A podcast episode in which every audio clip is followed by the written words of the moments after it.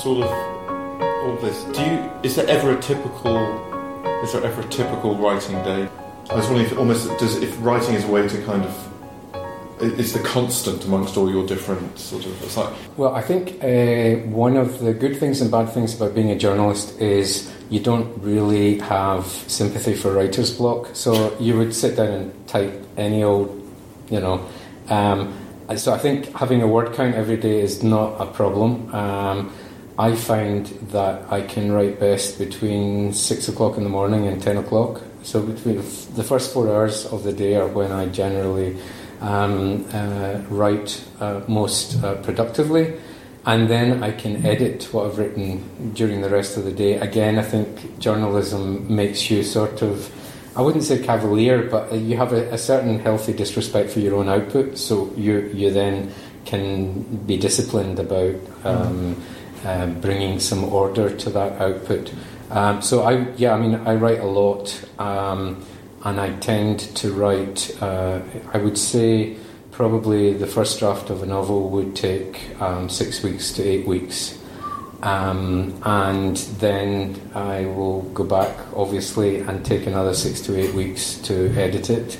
Um, and my yeah, my comfort zone would be four to six months to to complete the wow. manuscript, and I would write a lot. I mean, 3,000 to 6,000 words a day would be probably uh, normal, and I would edit those quite uh, quite radically. Um, Do you have to write? Are you one of those writers that if you yeah. if you haven't done it for a bit? Yes, I, I feel absolutely um, guilty and as if what is the purpose of anything? Yes, I do.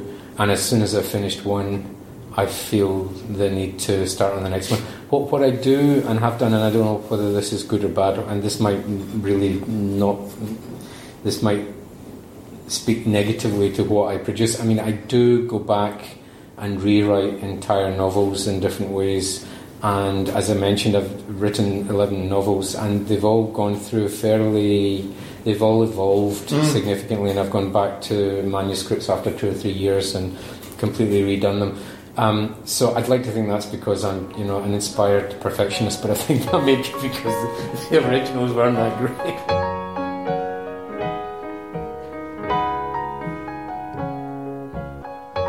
do you find your writing change at all if you're when you are under kind of pressure of whether it's deadlines, but you know, just the, the just the kind of conditions you describe in in the longest winter of Brad working with bombs falling outside, with the knowing that there are other people after the story. When I was in Sarajevo, I was working for a wire service, and uh, that is uh, famously formulaic and soul destroying, uh, and involves a certain way of. Uh, of, of packaging the story so that it can be uh, cut up and it can appear in a newspaper in South America as a four column story and it can appear in a newspaper in Asia as a one column story. So you can easily segment the pieces.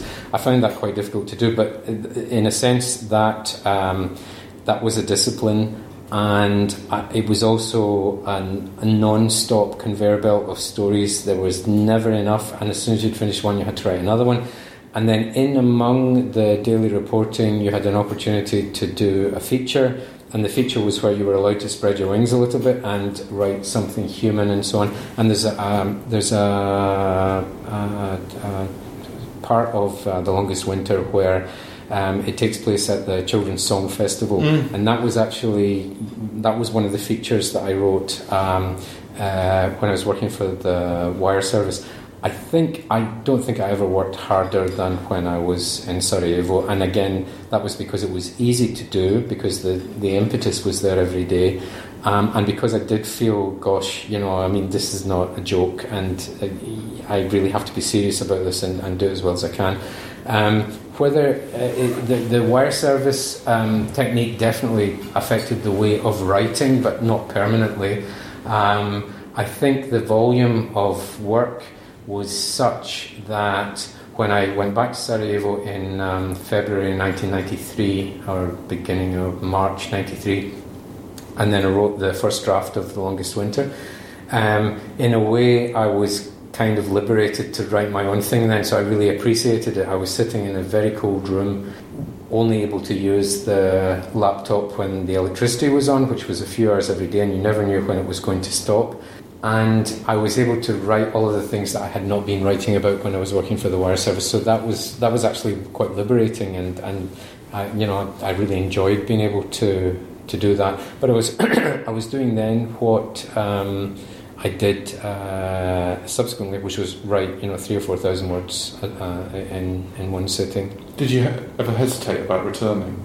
Uh, no. Um, uh, my girlfriend at the time, who subsequently became my wife, came to visit me in, in, hospital in Glasgow, and I no, I had absolutely no doubts that. I, in fact, the opposite. I had from being in the place I more than anywhere else in the world wanted to be doing a job that I was utterly consumed by and feeling very, very uh, comfortable in my skin. In the space of 72 hours, I was in a hospital in Glasgow, unable to go to the loo at the end of the, the uh, ward. That was catastrophic. That was quite traumatic. So when the opportunity to come back uh, arose, um, no, I, no, I didn't. In fact, I, we had to argue to get on the plane to get back into Sarajevo. There was a French military aircraft taking. Um, in fact, that's also described in the in the story. Um, uh, no, we had to persuade them to let me on because I was in crutches and I had, you know, plaster and everything. Um, and I, I, again, I don't want to sound gung ho. It's just that that was the natural place to, to want to write this book, and um, uh, my girlfriend at the time subsequently became my wife. So, I mean, obviously there was a very strong impetus to um, stay together. Or we would have been in an awkward situation because I would have been on one side of the siege line and she would have been on the other, and that would have been uh, very difficult.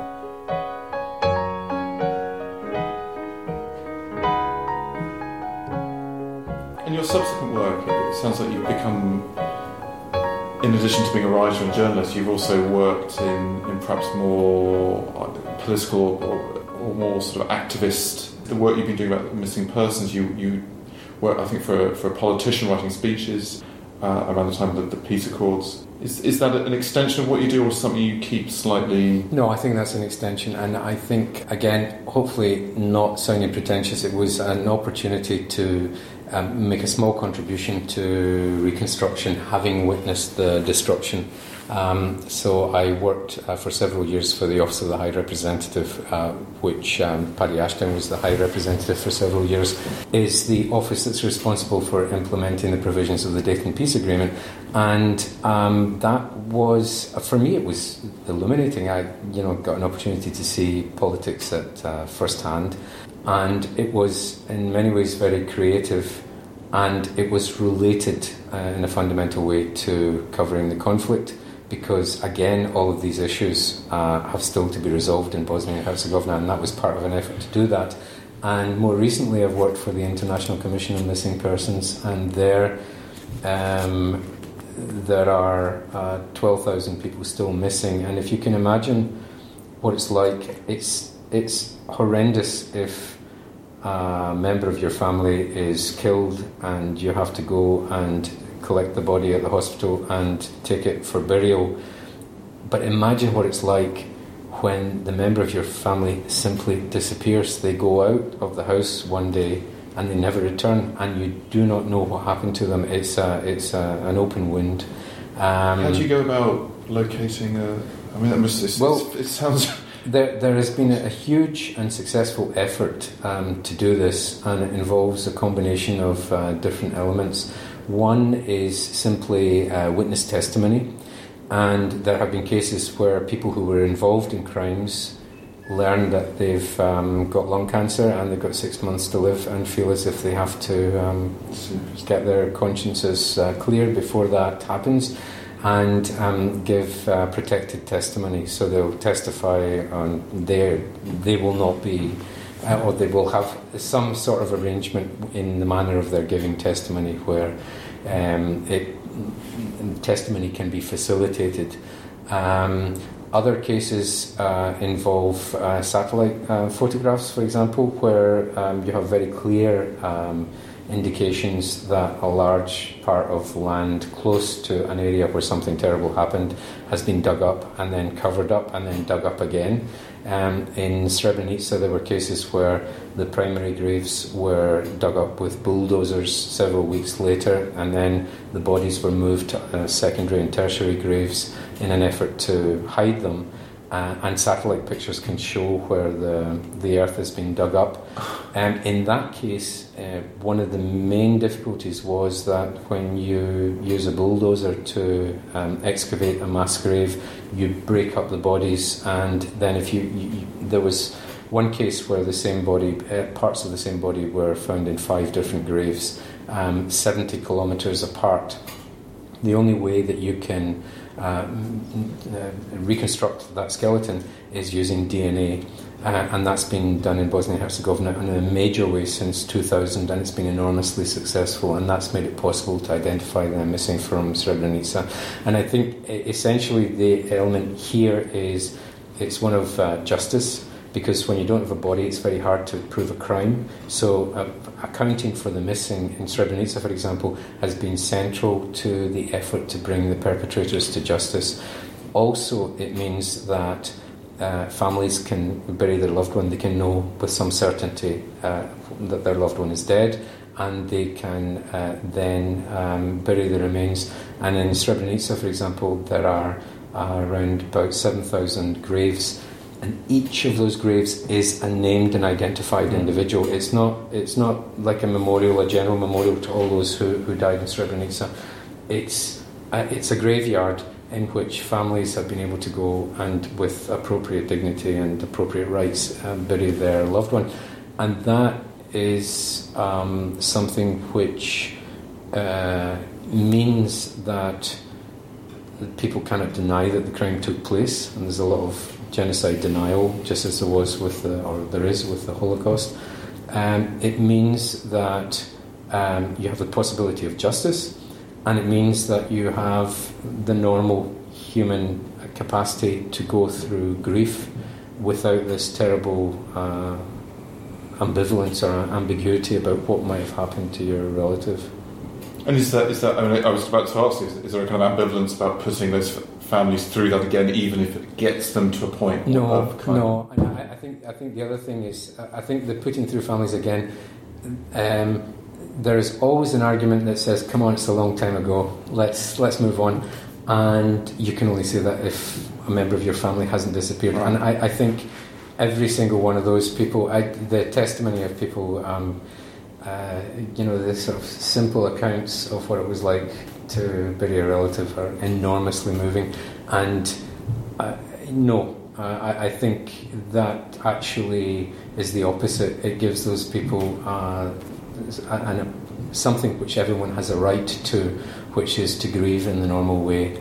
Um, and then, I mean, the other remarkable thing is that the women of Srebrenica have um, reached out to women from other communities and astonishingly, you have encounters which political representatives have not been able to uh, to replicate, uh, where uh, people are able to, to to to sit with one another and be as one in their experience.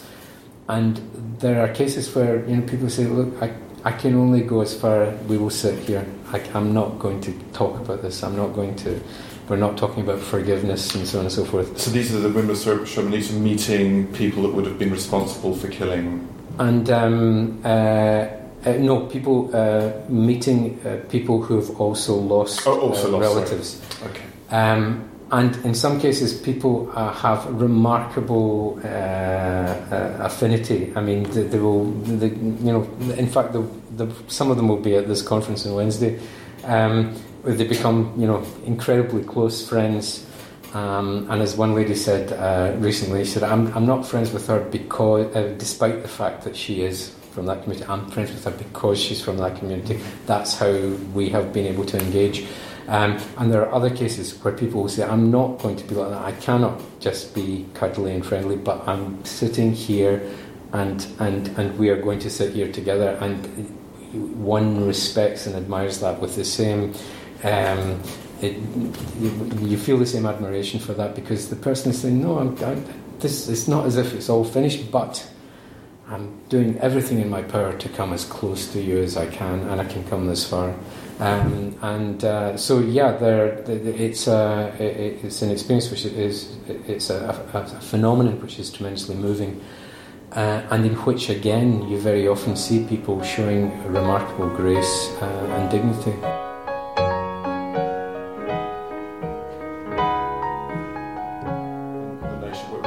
Is Bosnia now? I mean, has there been the same kind of sense of any kind of national resolution, or is no? Uh, unfortunately, it's a little bit. Um, the first five years after the war, there was a huge amount of physical reconstruction, and that was made possible by about five billion dollars of international aid. And basically, a lot of the destruction was rectified uh, the next five years after that, you had considerable uh, political progress and really the prospect of the country living up to its potential. The last 10 years has simply been a huge disappointment, I would say regression, and uh, it has not, um, it's not become the country that a lot of people fervently believed that it could become. What's, what do you think has happened? Um, it's basically it reached a point where it seemed to be good enough. And uh, when that happened, there was a sort of systematic and understandable international disengagement. And uh, when that disengagement took place, uh, the political stakeholders who were fastest on their feet were the most unscrupulous and possibly the dimmest uh, and uh, we have seen uh, basically a new political establishment that's very unimpressive and uh, I would say fundamentally corrupt. So that's not been positive. Uh, having said that, I must add that Bosnia and Herzegovina is uh, incredibly beautiful.